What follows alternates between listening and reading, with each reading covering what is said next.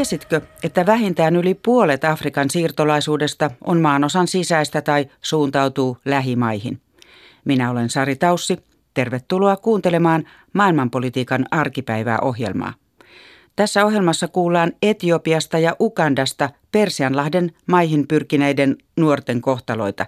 Lisäksi pohditaan, miten Afrikan maat voisivat hyötyä maanosan sisäisen muuton helpottamisesta. Etiopia on Afrikan sarven maa, jonka talous kasvaa ja kansalaiset saavat uusia vapauksia. Silti köyhyys ja kuivuus ajavat ihmisiä muuttamaan muualle. Toimittajamme Maria Tolsa sai harvinaisen tilaisuuden käydä kansainvälisen siirtolaisjärjestön keskuksessa Addis Abebassa. Vastaanottokeskuksen pihalla Addis Abebassa kerrostalon varjossa istuu muovituolleilla kymmeniä ihmisiä, miehiä ja naisia. Taloa ympäröivät korkeat muurit, joiden päällä on piikkilankaa. Muureihin ripustetuissa julisteissa näkyy kuvia iloisista afrikkalaisista miehistä, jotka jonottavat asiakirjoja tai istuvat lentokoneessa. He edustavat ihmisiä, joita kansainvälinen siirtolaisuusjärjestö IOM on auttanut palaamaan kotimaahansa milloin mistäkin oloista. Tämä on ensimmäinen välipysäkki etiopialaisille, jotka ovat juuri tulleet takaisin viikkojen tai vuosien matkalta Etelä-Afrikasta tai Persianlahden maista. Niissä he ovat etsineet ja tehneet töitä. Kuka rakennuksilla tai karjaa paimentamassa, kuka piikana. 13-vuotias Anifa ajatteli, että Saudi-Arabiassa voisi ansaita rahaa kotiapulaisena. Niin olivat kotikylään matkoiltaan palanneet kertoneet. Lähdin kotoa, jotta pääsen elämässä eteenpäin ja voin elättää perhettäni, huivipäinen Anifa selittää. Hänen isänsä kuoli kaksi vuotta sitten ja nuorempia sisaruksia on viisi. Saan jutella Anifan, hänen ystävänsä Bontun ja samasta kylästä lähteneen Bonan kanssa vastaanottokeskuksen yläkerrassa.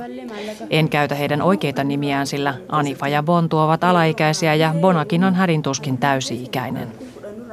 He ovat tulleet keskukseen kolme päivää sitten. Kolmikko on kotoisin pienestä Belbeletin kylästä syvältä Etiopian maaseudulta.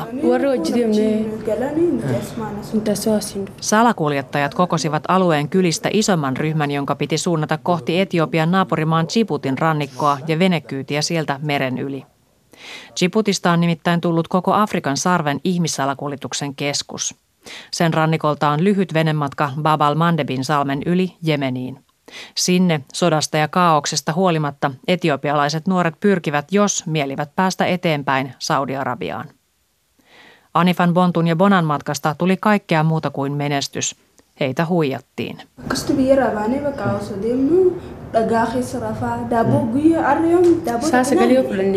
Meille luvattiin, että rannikolle mentäisiin autolla parissa päivässä. Sen sijaan meidät pakotettiin kulkemaan jalan erämaan läpi Taival autiomaan pahteessa kesti melkein kolme viikkoa. Vettä ei ollut lainkaan ja ruokaakin vain yksi leipä päivässä. Siitä selvittiin, mutta Saudi-Arabiaan asti matkalaiset eivät päässeet, eivät edes Jemeniin. Kun Anifa Bontu ja Bona olivat ehtineet Djiboutiin, sattui paha onnettomuus. Kymmeniä ihmisiä hukkui, kun siirtolaisveneitä kaatui rannikon edustalla. Suurin osa kuolleista oli Etiopiasta. Vasta paikalle tulleet nuoret näkivät pelottavia asioita, hukkuneitakin, ja sitten salakuljettajat jättivät heidät täysin heitteille. Rahat olivat loppu. Lopulta joku paikallinen neuvoi kysymään, voisivatko ulkomaiset järjestöt auttaa heidät takaisin kotiin. Samanlaisia kokemuksia ja kovempia kuullaan tässä vastaanottokeskuksessa jatkuvasti. Eniten puhutaan juuri Saudi-Arabiasta. Sieltä on tullut yli puolet niistä, jotka kulkevat keskuksen kautta. Saudi-Arabiassa on nimittäin ollut enimmillään puoli miljoonaa etiopialaista tienaamassa hanttihommissa ja matalapalkka-aloilla. Paperittomia siirtolaisia katsottiin Saudi-Arabiassa pitkään läpi sormien, mutta sitten piti ryhtyä uudistamaan öljystä riippuvaista taloutta ja varmistelemaan töitä saudikansalaisille. Niinpä Saudi-Arabia päätti pari vuotta sitten laajoista siirtolaisten karkotuksista. Paperittomat määrättiin poistumaan maasta sakkojen ja vankeuden uhalla. Etiopiaan on sen jälkeen palannut tai palautettu Saudi-Arabiasta liki 300 000 ihmistä. Tästä kaikesta huolimatta maa ei lakkaa kiinnostamasta, sanoi kansainvälisen siirtolaisuusjärjestön IOMn Etiopian maajohtaja Maureen Achieng. Saudi Arabia um, has been uh, a key destination country for Ethiopian migrants for many, many years. And there's been periodic um, expulsions. Saudi-Arabia on ollut etiopialaisten siirtolaisten tärkeä kohdemaa vuosikaudet ja karkotuksia on ollut ennenkin. Ne eivät ole pysäyttäneet muuttoliikettä, Achieng sanoo. Hänen mukaansa tämä todistaa, miten väkeviä tarinoita salakuljettajat onnistuvat maalailemaan haavoittuvassa asemassa oleville ihmisille. Um, because there's a war in Yemen, no one's controlling anything, and a lot of people have been expelled, so a lot of job opportunities are available. Nyt on hyvä aika lähteä, koska Jemenissä riehuu sota eikä kukaan valvo reittiä ja Saudi-Arabiassa on taas töitä tarjolla, Atsien kuvaa salakuljettajien visioita. Ne kuulostavat epätoivoisilta, mutta Etiopiasta ihmisiä ajavatkin pois köyhyys, kuivuus ja konfliktit. Yli sadan miljoonan asukkaan Etiopia on yhä yksi maailman köyhimmistä maista, siitä huolimatta, että sen talouskasvu on Afrikan huippua. Vaikka köyhyys on viime vuosina vähentynyt, parikymmentä miljoonaa etiopialaista elää köyhyysrajan alapuolella – Väestön kasvu on nopeaa eikä töitä mitenkään riitä kaikille nuorille. Vastaanottokeskuksessa Addis Abebassa Anifalla, Bontulla ja Bonalla on huoli. He eivät päässeet Saudi-Arabiaan asti tienaamaan ja nyt he joutuvat palaamaan kotikylänsä tyhjin käsin.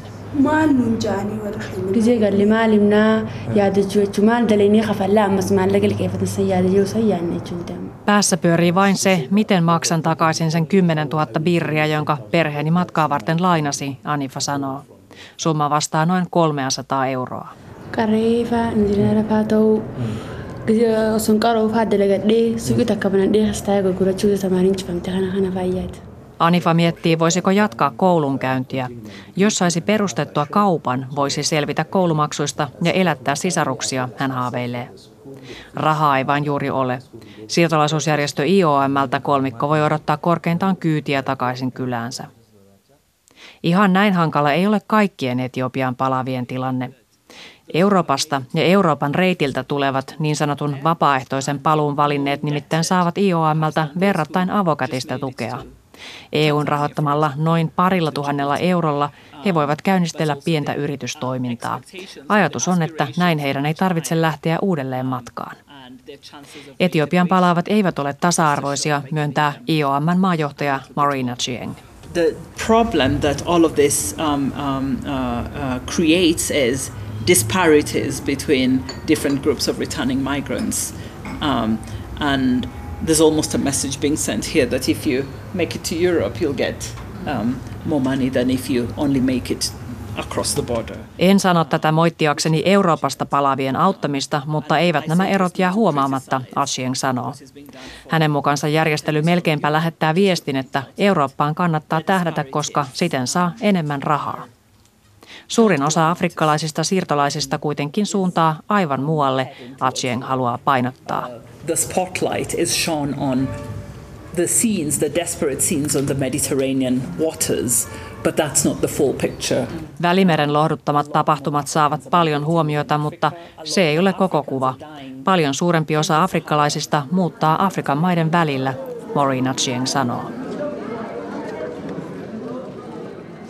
Toimittaja Etiopiassa oli Maria Tolsa ja puhelimessa on nyt parhaillaan Chiilessä oleva globaalin etelän muuttoliikkeisiin perehtynyt tutkija Anitta Kynsilehto. Tervetuloa ohjelmaan. Kiitos.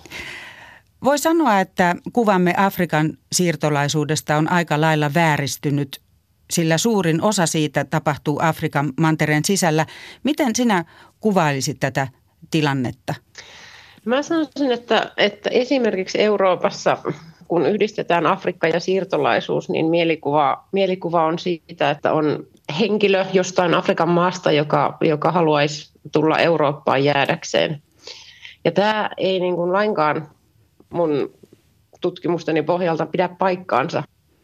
Tämä on turhan yksiselitteinen ja ihmisistä, joita on, on kohdannut eri puolilla, niin monet ajattelee, että Eurooppa voisi olla esimerkiksi yksi vaihtoehto monien muiden maailman paikkojen joukossa, mutta että, että niin kuin ensisijaisesti ihmiset kuitenkin hakeutuu lähiseuduillensa, siis naapurimaahan tai muutaman, muutaman valtion päähän siitä paikasta, mistä, missä ovat syntyneet ja kasvaneet. Siirtolaisten lähettämät rahat ovat erittäin tärkeä osa monen maan taloutta.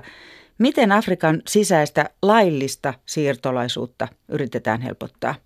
No, tässä on oikeastaan vähän niin kuin kaksi, tai siis useampia prosesseja käynnissä samaan aikaan. Että tota, Afrikan mantereella eri maiden välillä erilaiset niin kuin alueelliset liikkuvuus, liikkuvuusjärjestelmät sekä siis tämmöiset niin sanotusti historialliset, epämuodolliset liikkuvuus- tai tämmöisen kiertomuuton muuton järjestelmät on niin kuin yksi osa sitä.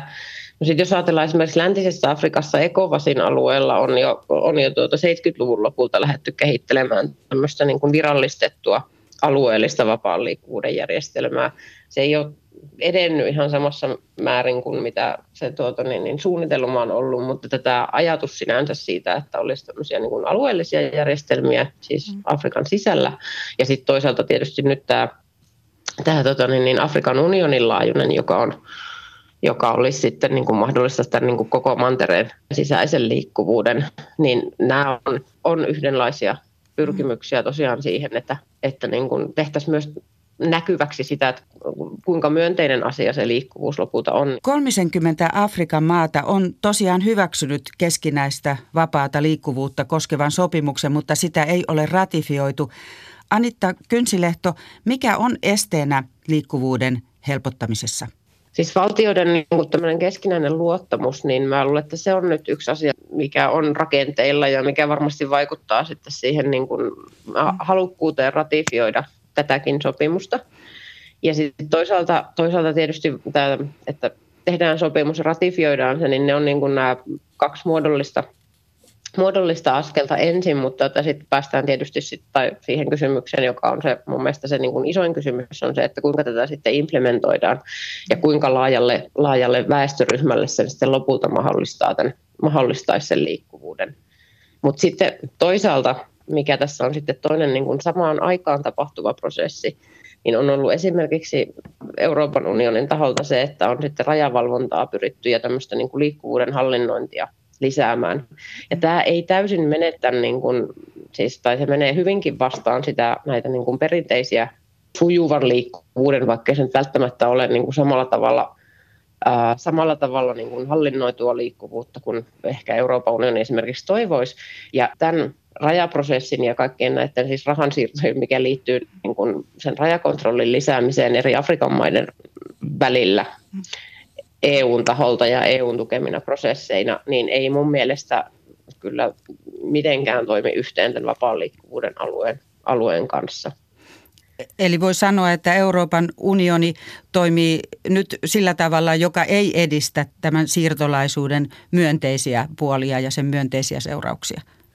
Valitettavasti ei. Ei. Ja valitettavasti mun näkökulmasta ainakin tämä, tämä viesti on jotenkin niin kuin kaksijakoinen, että ymmärtääkseni Euroopan unioni niin kuin tukee tämmöistä siis Afrikan unionin kehittymistä siis vastaavan tyyppiseksi yhteisöksi, siis että nämä niin kuin myönteiset puolet siitä, mikä, mikä Euroopan unionilla on ollut jäsenmailleen ja näiden kansalaisille, niin että tällaista vastaavaa voitaisiin tukea niin kuin Afrikan mantereella, mutta sitten samaan aikaan, koska koska se, mitä niin kuin, mikä mun näkökulmasta se näyttäytyy ainakin tota, tämmöisenä vähän niin kuin pakkomielteisenä suhtautumisena EU-politiikassa siihen, että, että se kaikki liikkuvuus, mitä Afrikassa tapahtuu, niin jollain tavalla olisi ehkä niin kuin tulossa sitten kohti Eurooppaa jäädäkseen, mikä siis ei pidä paikkaansa.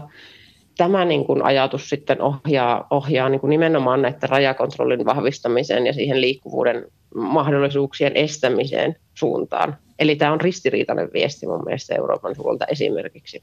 Jos vielä lopuksi kysyn tästä Afrikan sisäisestä liikkuvuudesta tai tänne lähialueille suuntautuvasta, niin mitä myönteistä kehitystä siinä näet tällä hetkellä? No mä itse tuota, äh, olen viime vuosina siis erityisesti keskittynyt Marokkoon.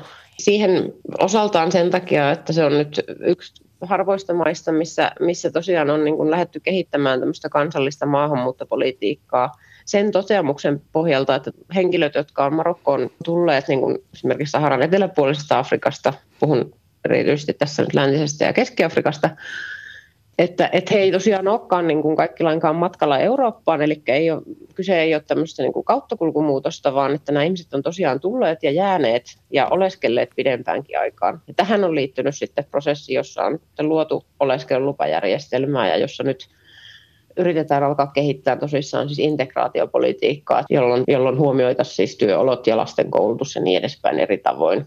Ja tässä nimenomaan siis mun mielestä puhutaan siitä, että eri Afrikan maat, tässä tapauksessa Marokko, on niin kuin, alkaa niin kuin havaita, että hei, että, että tässä on tosiaan kyse, että me ollaan aika, aika mahtava maanosa, että kaikki ei suhtaudu suhteessa Eurooppaan tai suhteessa jonnekin muualle, vaan että, että, että juttu on se, että, että mikä kaikki potentiaali on siinä sen mantereen sisällä. Näin totesi globaalin etelän muuttoliikkeisiin perehtynyt Tampereen yliopiston tutkija Anitta Kynsilehto. Mennään ohjelman lopuksi vielä Ugandaan. Ugandasta on lähtenyt Persianlahden maihin satoja tuhansia ihmisiä työn perässä. Liselot Lindström tapasi pakkoprostituution joutuneen Shamim Nalumansin. Katue on pienten hökkelitalojen labyrintti, jossa sekoittuu ruoan ja viemärin haju. Hiekkaisia katuja reunustaa pienet myyntikojut, joista myydään hedelmiä ja purtavaa. Shamim Nalumansin kädet käyvät nopeaan tahtiin. Hän letittää ketterästi irtohiuksia kiinni asiakkaan omiin hiuksiin. Nuoren naisen kasvot ovat vakavat. Hymy ei ole herkässä. Ympärillä on 30 muutakin naista. Jotkut letittävät, toiset saavat uuden kampauksen täällä Katuen slummialueen koulutuskeskuksessa. Nalumansi on nyt 23-vuotias pikkulapsen äiti ja kampaaja. Mutta neljä vuotta sitten hän istui vankilassa Dubaissa ja itki ja oksensi. Nintandika obeera nga nkola emirimu egy'enjawulo nakolako obwawusigalo wano nentundako emmere, nentundako chai. Nalumansin äiti kuoli, kun hän oli vauva, ja hän jäi yksin 15-vuotiaana isän kuoltua. Nalumansi muutti Ugandan pääkaupungin keskustan kupeessa sijaitsevaan katueen etsimään töitä. Teini tyttö elätti itsensä ravintolatyöntekijänä ja kotiapulaisena. Työpäivät olivat pitkiä ja palkka surkea, mutta hän piti itsestään huolta. Manya, kuva mukwano gwa mukwano gwange. Puoli tuttava esitti hänelle mahdollisuuden lähteä Dubaihin kotiapulaisen töihin. Palkka olisi kuulemma huomattavasti parempi kuin Ugandassa ja kaikki käytännön asiat oli jo maksettu ja hoidettu rekrytointifirman kautta. 18-vuotias Shamim Lumansi koki, ettei ollut mitään menetettävää. Hän tarttui tarjoukseen. Unatuka Dubai. Na nasangayo bosi wange nga munna Uganda nganze. Perillä Dubaissa ei kuitenkaan odottanut mitään isäntäperhettä. Hänet pakotettiin prostituutioon. Nalu Mansi joutui tekemään töitä joka päivä ja hänet pakotettiin harrastamaan seksiä jopa yli sadan miehen kanssa viikossa. Nawulira nga ng'embeera empeddeko nga kwegamba nga sibitegera ningezaako okugaana naŋŋamba tosobola kugaana kuba olw'ensonga nze nyina byonna byonna ebikola ki ebirina okukuzza ewammwe. Pomo otti kaikki rahat Yritin säästää, jotta pääsisin takaisin Ugandaan, mutta minulla ei ollut passia ja pomo tarkkaili koko ajan, Nalumansi kertoo. Kun Nalumansi oli ollut reilut puoli vuotta Dubaissa, poliisi pidätti kaikki kadulla olleet prostituoidut. Nalumansi vietti kolme kuukautta dubailaisessa vankilassa. Ne webatukwata baatusibaye nga balina okusiba osobola okugira okufuna akatabo ne tiketi basobole okuzzawa. Ei ollut passia, ei ollut rahaa lippuun. Oli todella tukala olo, koska silloin olin jo raskaana, mutta en tiennyt siitä, Nalumansi kertoo. Yksi poliiseista ymmärsi tilanteen ja sai Nalumansin pomon numeron toiselta pidätetyltä. Pomo palautti pitkin hampain Nalumansille passin ja lentolipun, ja Shamim Nalumansi palasi kotiin Ugandaan ilman rahaa, toivoa ja suuressa häpeässä. Noin puoli vuotta myöhemmin syntyi poika Ajan.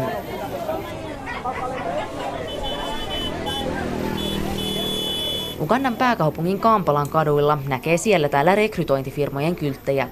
Middle East Consultant Limited-yritys etsii 21-45-vuotiaita tyttöjä ja poikia töihin ulkomaille. Nalumansin tarina on surullisen tuttu Ugandassa ja Itä-Afrikassa laajemminkin.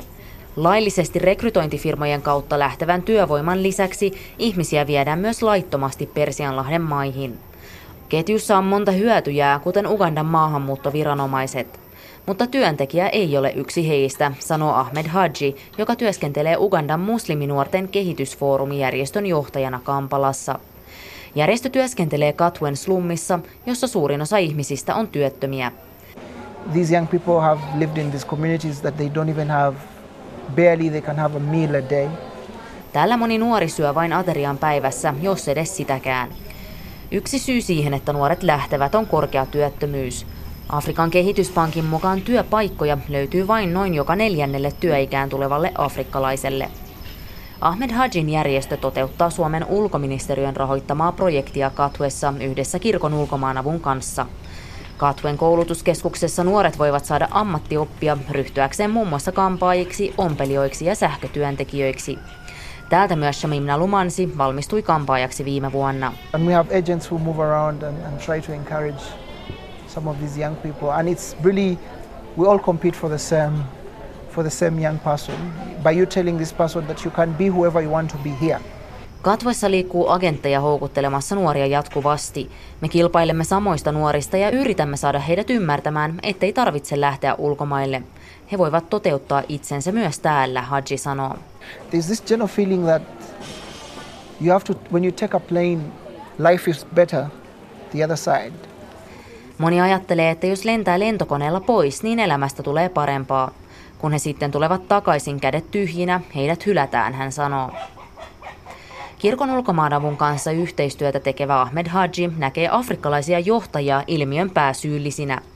He näkevät hänen mukaansa kasvavan nuoren väestön lähinnä uhkana ja ongelmana. Hyväksymällä rekrytointiyritysten toiminnan he tekevät Hajin mukaan ihmiskaupasta hyväksyttävän. We've accepted to trade our souls Olemme hyväksyneet sen, että sielumme on kauppatavaraa. Yritämme nyt täällä tarjota nuorille mahdollisuuksia menestyä kotimaassaan, Haji sanoo. Hän vertaa Persianlahden maihin suuntaavaa siirtolaisuutta moderniin orjuuteen ja sanoo, että Afrikan mailla on peiliin katsomisen paikka. we have this difficult conversation as, as a continent that we are a reason for our own making, our own failure. Meidän pitää käydä tämä keskustelu maan osana ja hyväksyä, että olemme itse syypäitä omaan epäonnistumiseemme. Siirtomaaherrat lähtivät kauan sitten. Nyt Afrikan maat tarjoavat omiaan oriksi globalisaation nimissä. Tämä on aiheuttanut minulle paljon tuskaa henkilökohtaisesti, Ahmed Haji sanoo. Shamim Nalumansin kolmivuotias poika Ayan juoksee nyt innostuneena muiden lasten kanssa Katwen koulutuskeskuksessa. Nalumansi kehottaa kaikkia nuoria, jotka harkitsevat ulkomaille menemistä, miettimään uudestaan. abawala abali nga n'abatali kale mu yange Älkää menettäkö toivonne, rahaa ei ole vain ulkomailla, hän sanoo.